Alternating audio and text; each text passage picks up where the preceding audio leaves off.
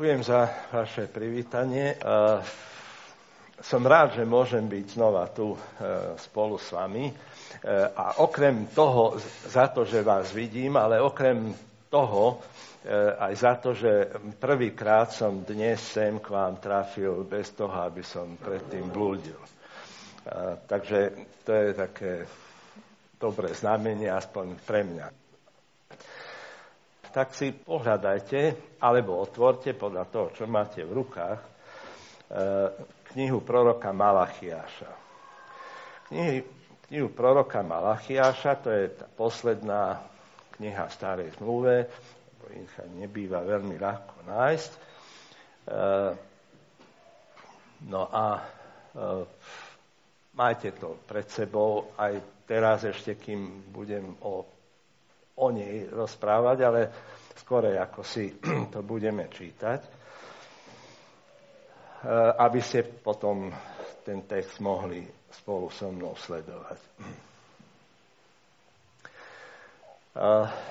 v jednej takej studenej a mrazivej noci e, našli dvaja dôstojníci armády spásy vyčerpaného uzimeného bezdomovca na ulici.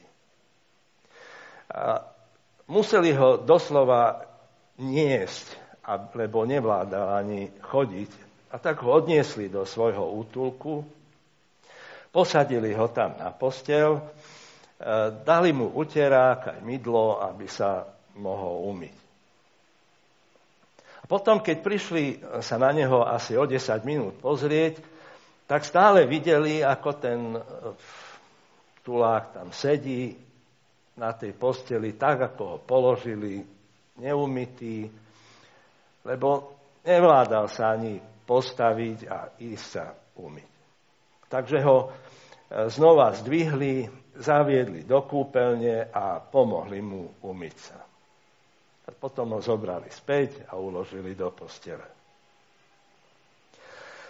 Toto je taký obraz toho, že Pán Boh nám síce môže hovoriť, že sa potrebujeme duchovne očistiť, že potrebujeme k tomu aj pomoc. Lebo ešte aj keď nám dá to duchovné mydlo alebo uterák, tak ani tak sa nevieme, ako sa očistiť. A preto sa on sám nám stavia po boku a pôsobí v nás ten výsledok, ktorý chce dosiahnuť. V bostonskej e, veľkej meskej knižnici je taký obrovský obraz Johna Sargenta e, malých prorokov. No, tak toto je ten obraz, ale tam to až tak veľa toho nevidíte. No ale aspoň vám to je dôkaz toho, že naozaj taký obraz tam je. E, celkom tam na tom pravom okraji e, stojí Malachiaš. E, toto je skvelý portrét, tak vám ho len musím popísať, lebo vy toho veľa nevidíte. Eh, lebo vyjadruje všetky tie také tri hlavné témy Malachiášovej knihy. A tie tri hlavné témy Malachiášovej knihy sú uistenie, konfrontácia a výhľad. Tak ako dieťa potrebuje pomoc a povzbudenie pre svoje úlohy, tak aj my si môžeme byť istí Božou účasťou v tom, čo On od nás žiada. On nás uistuje o svojej láske, konfrontuje nás s tým, čo je zlé v našom živote a odhaluje nám veľký obraz e, a očakávanie, e, ktorý, ktoré s nami má. Takže ten e, prvý pohľad na Malachiáša, to je to Božie uistenie. E, v tej e, bostonskej knižnici nám ukazuje, keby ste jasnejšie videli toho Malachiáša, ako príjemného, usmievavého muža. Malachiáš sa tam na nás díva povzbudzujúco a s uistením. Lebo uistenie bolo niečo, čo Izraelci veľmi nutne potrebovali v tom čase, keď im Malachiáš prinášal Božie slovo. E, tak v roku 597 pred Kristom Babylončania dobili Jeruzalem, kráľa a mnohých popredných ľudí zajali a odvliekli ich do Babylona. A na jeho miesto dosadili svojho, my hovor, by sme povedali, bábkového kráľa. Ale o 10 rokov sa znova vrátili, aby dokončili svoje dielo skazy v Jeruzaleme. Zrovnali mesto so zemou aj s hospodinovým chrámom. A tých ľudí, ktorí unikli meču, odvliekli zase do babylonského zajatia. O ďalších 70 rokov bol dobitý aj Babylon, perským kráľom Círom, alebo Kýrom, ako chcete. On však umožnil, aby sa Izraelci vrátili domov, do svojich zničených miest a dedín.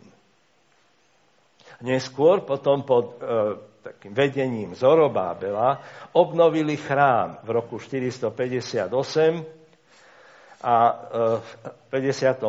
sa s Ezdrášom vrátili aj ďalší Židia ešte. A v roku 445 sa vrátil aj Nehemiáš a viedol budovanie jeruzalemských hradieb. O tomto všetkom sa dočítame v starej zmluve, najmä v knihách Ezdráš a Nehemiáš. Keď potom v roku 433 zavolali Nehemiáša naspäť do Perzie, tak dôvera ľudí začala zase upadať. Áno, ľudia sa vrátili zo zajatia, ale tie veľké sľuby, požehnania, ktoré sľubovali proroci ako Izaiáš, e, sa nenaplnili. A tak ľudia boli deprimovaní a sklamaní. Či nepovedal Boh, že nás e, požehná, keď sa navrátime? Zatiaľ to však vôbec tak nevyzerá, hovorili. A tak pochybnosti a obavy, otázky rozleptávali oddanosť ľudí k Bohu, ktorý ich navrátil zo zajatia. A tak to prvé slovo Boha k ním cez Malachiáša je preto slovo lásky a ubezpečenia. Milujem vás a nikdy vás neopustím. Aj pre nás dnes, po 3000 rokoch skoro odtedy, je dôležité, aby sme vedeli, že to je prvoradé Božie slovo aj pre nás.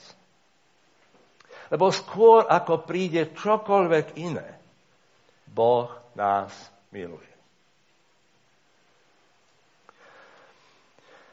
Vás. Krátko potom, ako ste sa stali v Trnave samostatným zborom, došlo k výmene kazateľov. K tomu pandemické opatrenia, ktoré vám nedovolili stretávať sa a rozvíjať zborové spoločenstvo. Tak sa nedivíme ani, že nedivíme sa, ale bolí nás to, že niektorí bratia a sestry sa do spoločenstva nevrátili nie je to o nič menej bolestivé, len vás, to nie je ani ubezpečenie, len vysvetlenie, že toto je na celom svete tak. Štatistiky hovoria, že zhruba 30% tých, ktorí pred covidom chodievali pravidelne na bohoslužby, už sa nevrátilo.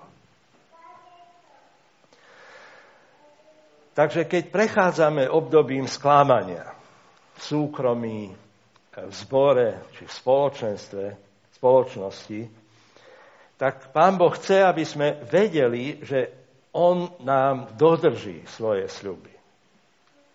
Lebo tie sú také nepohnutelné ako kriváň. Či lomniča. Boh ešte nikdy nikoho nesklamal. A nesklame. Príliš nás k tomu miluje. Také je jeho uistenie. Ale keby sme sa mohli bližšie prizrieť e, na ten Malachiášov obraz v tej bostonskej knižnici, tak by sme tam v jeho tvári zbadali aj iný výraz. Nielen uistenia. Lebo keď sa pozorne tam zahradíte, tak zbadáte, že prorok vlastne nie je až taký šťastný ako by sa na prvý pohľad zdalo, ako som aj spomínal. Nad očami sa mu totiž stiahujú dve hlboké vrázky. Tak za Božou láskou stojí ale aj sila a rozhodnosť. Jeho slova uistenia, že milujem vás, sú počiarknuté jeho hlbokým záujmom o našu svetosť. Tu sú niektoré príčiny neúspechu vo vašom osobnom, zborovom aj spoločenskom živote. Napravte tieto princípy a potom príjmete moje požehnanie. To je zväzť Malachiaša. A aj my e, dnes musíme byť konfrontovaní s Božím slovom ako jednotlivci, ako církev, aj celá spoločnosť aby sa náš život dostal do súladu s Božími plánmi. Takže počúvajme pozorne, čo nám Boh hovorí a ako nás usmerňuje. No a na tom bostonskom e, obraze e, vidno ešte e, tretiu vec. Všetci tí ostatní proroci sa dívajú tam z toho obrazu von. Ale Malachiáš sa pozerá dopredu. Malachiáš sa usiluje zahliadnúť budúcnosť. No a Malachiášova kniha, ako som už spomenul, je poslednou knihou starej zmluvy a Malachiáš bol posledným prorokom. Po ňom už prišiel iba Ján Krstiteľ. Takže Malachiáš vedel, že bolesť a utrpenie Božieho ľudu sa nedá vyriešiť bez mohutnej intervencie samotného Boha. A preto sa díva Malachiáš dopredu na deň, keď Boh tak jasne prejaví svoju lásku, že ľudia o nej nebudú mať žiadne pochybnosti. A vedel aj to, že to bude znamenať vyčistenie všetkej viny, zlyhania a nečistoty ľudu. Takže díva sa dopredu k tomu, čo on, ale aj iní proroci nazývajú deň pánov. Keď Boží ľud bude úplne svetý.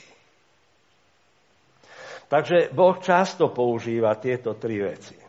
Uistenie, konfrontáciu a výhrad, aby nám pomáhal napredovať v našej službe, v práci aj spôsobe života. Takže s týmto, po tomto dlhom úvode sa pozrime teraz už do tých prvých piatich veršov Malachiaša. Prorocký výrok. Hospodinovo slovo Izraelitom prostredníctvom Malachiáša. Miloval som vás, hovorí hospodin. Vy sa však pýtate, čím si nám prejavil lásku? Či Ezau nebol Jakobovým bratom, znie výrok hospodina. A predsa som si zamiloval Jakoba. Ezava som, som však znenávidel preto som jeho vrchy zmenil na pustatiny, jeho dedičné územie som dal slepým šakalom, stepným šakalom. A Gedom vraví, sme spustošení, ale z rozvalín budeme stavať. Hospodin zástupov však hovorí, nech si len stávajú, ja budem rúcať. Budú ich volať územím svoju vôle, ľudom, na ktorý sa hospodin naveky hnevá. Nechajte si to ešte, ako boli, ale eh, pozrime sa teda tu na Božiu lásku. Eh, môžeme ďalej, eh, k Izraelu. Pretože Boží ľud je sklamaný a ubitý po národnej porážke a dlhom zajatí. Boh im pripomína jedno. Milujem vás. A navyše im pripomína, ak sa pozriete do svojej minulosti, nájdete tam aj dôkazy toho, že vás milujem. Spomente si na tie časy, keď ste sa odvrátili odo mňa, Ba dokonca ste sa nielen odvrátili odo mňa, ale obrátili ste sa aj proti mne. Aj tak som vás neprestal nikdy milovať. Musel som poriadne kričať, aby ste počuli moje varovania. Takže vaše vyhnanstvo nebolo náhodné. Ale aj odtiaľ som vás priviedol naspäť. Ani na chvíľu som na vás nezabudol. Nikdy som vás neprestal milovať. Dejiny Edomitov boli dejinami otvoreného vzdoru proti Bohu. Izraelské dejiny napredovali raz hore, raz dole. Zase hore, zase dolu. Ale dejiny Edomitov postupovali len dolu a dolu a dolu. A Izraelcov dorazilo, keď videli, ako sa Edomiti správali, keď bol Izrael dobitý, e, napadnutý a dobitý Babylončanmi. Edomiti len stáli opodial a dívali sa, ani prstom nepohli, keď videli, ako ich pokrvných bratov mučia a vlečú v reťaziach do zajatia. Ani len slovo protestu nepovedali v ich záujme. Naopak, urobili ešte niečo horšie. Ešte aj škodoradosne pomáhali tým dobyvateľom odviesť Izraelcov do Babylonie. A Izrael bol týmto šokovaný. Bolo to také, ako keď vás práve v ťažkostiach opustia tí najbližší. Ako keď manžel treba opustí svoju manželku, keď zistí, že ona má rakovinu. Izrael sa cítil zdradený, opustený a úplne bezmocný. A predsa im Boh hovorí, viem. Viem o všetkom. Videl som to. Cítil som s vami. Počítal som vaše slzy. Vedzte, že aj mňa to vtedy bolelo spolu s vami. Hnevám sa na Edom za ich zradu. A budú sa za ňu zodpovedať.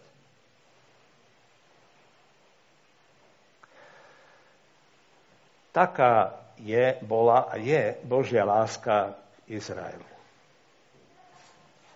Aká je Božia láska k nám? Lebo Boh pozná stav svojho ľudu aj dnes. On vie o nedorozumeniach, o rozdelení, o zápasoch, ktoré kresťania medzi sebou vedú. On vidí nedostatok moci a autority v cirkevnom živote. Vidí aj ľudí, ktorí ju každý rok opúšťajú. Ako církev sme ďaleko od Božieho ideálu. Ale aj tak nám hovorí, milujem vás. Milujem vás tak, že aj keď toto všetko o vás viem, tak som poslal svojho syna, aby za vás zomrel. A nevydýchnem si, kým nebudete svetými, pravým obrazom môjho syna. Keď Boh vstúpil do Jakobovho života, stalo sa niečo zvláštne. Meno Jakob znamená zvodca alebo podvodník, klamár. Ale Boh povedal, že to sa zmení. Aby to dokázal, dal Jakobovi nové meno. Izrael. Ako by tým Boh povedal, s mojou láskou a s mojím e, vedením sa staneš iným človekom. Možno to potrvá, kým sa to prejaví, ale ja ťa budem premieňať zvnútra na vonok. Beriem ťa za svojho vlastného. Som ti oddaný a nikdy sa ťa nenechám.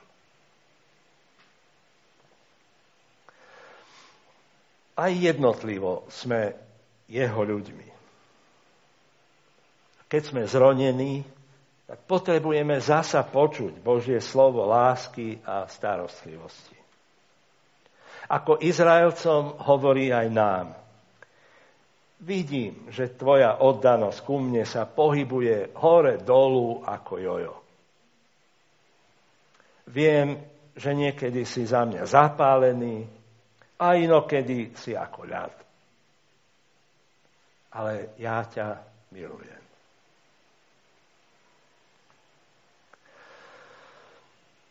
A možno práve aj teraz máš taký pocit, že tvoje životné bremeno je neznesiteľné. Nikto nerozumie, čím práve prechádzaš.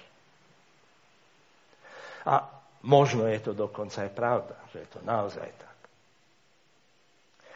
Tvoja situácia je pre teba jedinečná. Ale Boh vie, ja. Boh vie, čo sa s tebou deje. Chápe, ako sa cítiš. A stará sa o teba viacej, ako vôbec môžeš pochopiť. A ešte aj vtedy, keď tá chyba je na tvojej strane ani tomu nezabráni, aby ťa miloval. On sa k nám nikdy neobráti chrbtom. Ľudu Izraela. Tie nám jasne ukazujú, že Božia láska je vytrvalá. Nikdy nezlyhá. Nikdy neprestane. Nikdy sa nás nevzdá. Mnoho ľudí spoznalo, že práve v časoch najväčšieho trápenia im Boh dal zvláštne ubezpečenia svojej lásky. Jeden kazateľ nám rozprával následujúci príklad. Ja som zažil sám podobný, ale nebol až taký krásny, ako je tento, preto vám radšej porozprávam ten. Hovorí, jedného dňa mi mladá mamička zavolala radosnú správu, že sa jej narodilo druhé dieťatko. Praví, Boh mi dal zvláštne dieťatko. Ohromné, odpovedá kazateľ. Áno, vraví mamička. Zvláštne, lebo má iba jednu ruku.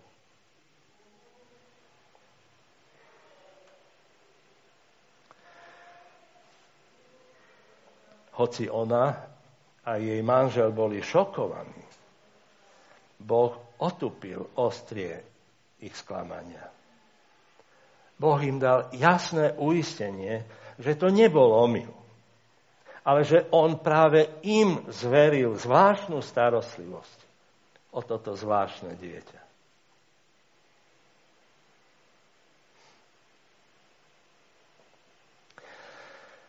Ale potrebujeme si e, povedať a ukázať, že Boh vládne.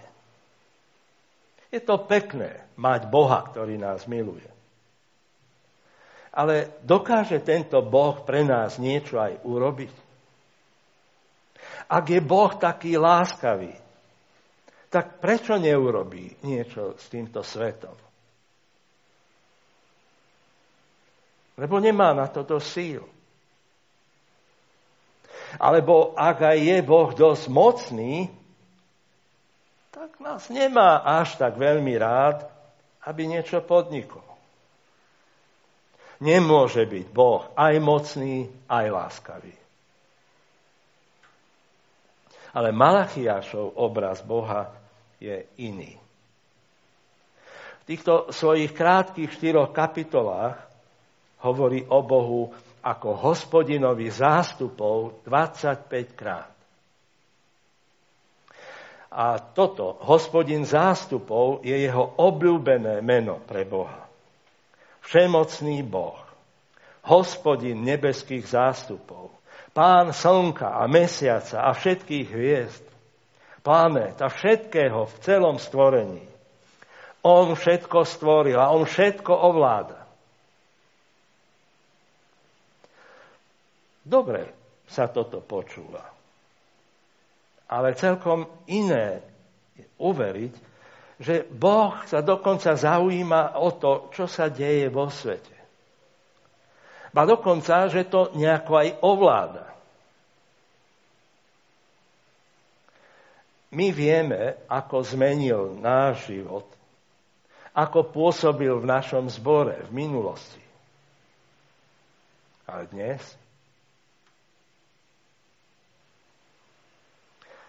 Je ťažké obzrieť sa a čítať noviny pozerať správy a držať sa skutočnosti, že Boh je pánom celej zeme. Lebo rádio a televízia a internet nám znova vymýva mozgy tým, ako konečný osud našej planéty záleží eh, na zahraničnej politike Ameriky, Číny či Moskvy alebo na skvelej práci našich ministrov. Ale Božie slovo Izraelovi v 5. verši znie, keď to uvidíte na vlastné oči, sami vyznáte, veľký je hospodin až za hranice Izraela. Žiaden politik, žiaden generál, ani mafián na svete nestojí mimo dosah Božej autority. On je pánom celej zeme a ovláda udalosti ľudí a vládcov ďaleko nad to, čo my dokážeme pochopiť. A tie Božie plány s jeho ľudom sa nekončia pri osobnej našej svetosti. Tie sú dlhodobé a sú globálne. List Filipanom nám zachytáva ten pohľad na ten konečný cieľ, ku ktorému Boh pracuje. A píše tam v druhej kapitole, aby sa v mene Ježiša sklonilo každé koleno bytostí ponebeských a pozemských i podzemských a každý jazyk, aby vyznal, že Ježiš Kristus je pánom na slávu Boha. Takýto mocný Boh má silu urobiť nás svetými. Boh nehovorí, aby sme boli svetí a potom nás nechá, ako tí dvaja z armády spásy. Tu máš mydlo, uteráku, sa. A potom, aby sme sa my motali len v tých našich zmetkoch. On nám dáva e, lásku, odpustenie, milosť, aby sme to aj dokázali. Hospodin hovorí, milujem vás. Bez ohľadu na to, koľko bolesti a pokorenia musíš znášať, Boh ti hovorí, milujem ťa. A naše povedomie o tejto Božej láske, to je koreňom našej oddanosti Bohu. Toto je palivo kresťanského nadšenia. Kresťanstvo to nie je zákonnícka povinnosť a únavná rutina či zvyk. Kresťanstvo to je radosná oslava neotrasiteľnej Božej náklonnosti voči mne. Milujem vás, hovorí hospodin. Veríš, že to hovorí tebe? A s tým však ide aj zodpovednosť byť svetým Bohu. Lebo ak nám Boh hovorí, že nás miluje, tak nie preto, aby v nás pestoval nejaký pocit výnimočnosti, ale aby nás pozbudzoval v našom poslaní. Netreba nám úplne rozumieť tejto láske. Len jej uveriť a dôverovať jej. Medzi nami je a chodí uh, čoraz viac a viac ľudí s veľmi nízkym sebavedomím. Myslia si, že sú na nič. Ak takýchto ľudí za niečo pochválite, tak si povedia, že samozrejme, to ste nemysleli úprimne. Na druhej strane, pri najmenšej príležitosti keď by mohli niečo považovať za ich poníženie alebo ich kritiku, tak to hneď nafúknú stonásobne. Nestretli ste takých ľudí? Je ich veľa. Ja vás tak nepoznám, možno niekto z vás patrí medzi nich. Ale počuj, ak si kresťan, Boh ťa miluje. To nie je žiadne pochlebovanie. To je naša existenčná pravda. Zodvihnite hlavu, lebo Boh nás miluje a miluje nás väčšnou láskou.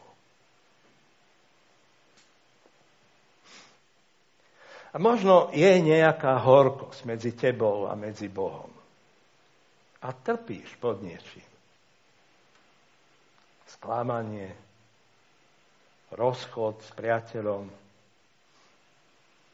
rozpadnuté manželstvo, strata milovaného človeka, nezamestnanosť. Študentov tu nevidím, či niekto prepadol na skúške. Môže byť veľa podobných vecí. Ale neváľaj sa v seba ľútosti. Si Božie dieťa. Preto, lebo si Božie dieťa, máš dôstojnosť. Ak to aj necítiš, tak nie div, že tvoja oddanosť Bohu upadá. Ale Boh ťa aj tak miluje. Nemusíš vedieť prečo. Len mu povedz v srdci, ďakujem. Pozrite, manželstvá sa rozpadávajú v zásade dvomi odlišnými spôsobmi. Niekedy je to pre neveru. Jeden z partnerov si nájde niekoho iného a rozvod sa uskutoční pre cudzoložstvo. Niekedy však manželstvo zomiera zvnútra. Vrúcnosť manželov ochladne. Komunikácia prestáva.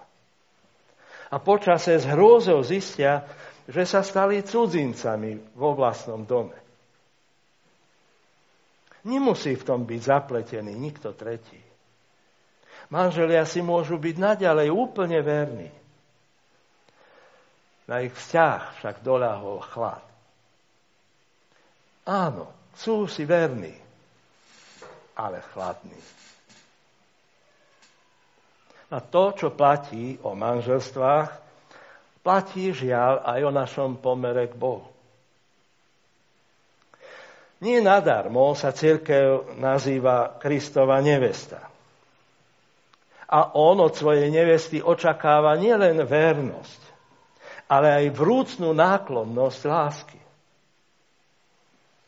Naša vernosť Bohu zostáva zachovaná vo výrokoch našej viery, našom vierovýznaní, ale naša vrúcnosť vychladla. A tak stráca církev svoju oddanosť a zomiera zvnútra. Nie pre nedostatok vierovky, ale pre nedostatok lásky. Kresťanstvo nie je uh, láska k vierovke. Dokonca kresťanstvo nie je ani láska k Biblii. Hoci to je nesmierne dôležité. Kresťanstvo je láska ku Kristovi. Si vzácný, si vzácna pre Boha. Je Boh vzácný pre teba? Milujem vás. A kde je vaša láska ku mne? Modlíme sa.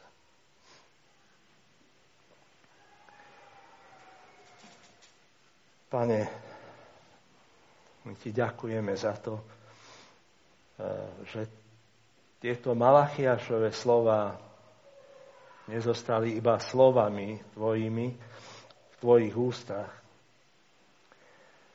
ale že túto lásku si dokázal aj nesmiernym, nepochopeným, nepochopiteľným činom lásky, keď si poslal svojho syna. Keď si dokázal svoju lásku k nám tak, že keď sme boli hriešnici, Ježiš Kristus zomrel za nás. A tak ťa prosím, Pane, za seba aj za všetkých týchto mojich priateľov, ktorými sme dnes o tomto rozmýšľali, aby táto tvoja láska bola motorom, hybnou silou nášho života. Všetkého toho, o čom budeme premýšľať, o čom budeme rozprávať a po čom budeme túžiť aj tohto týždňa, ktorý nám dopraješ prežiť. Amen.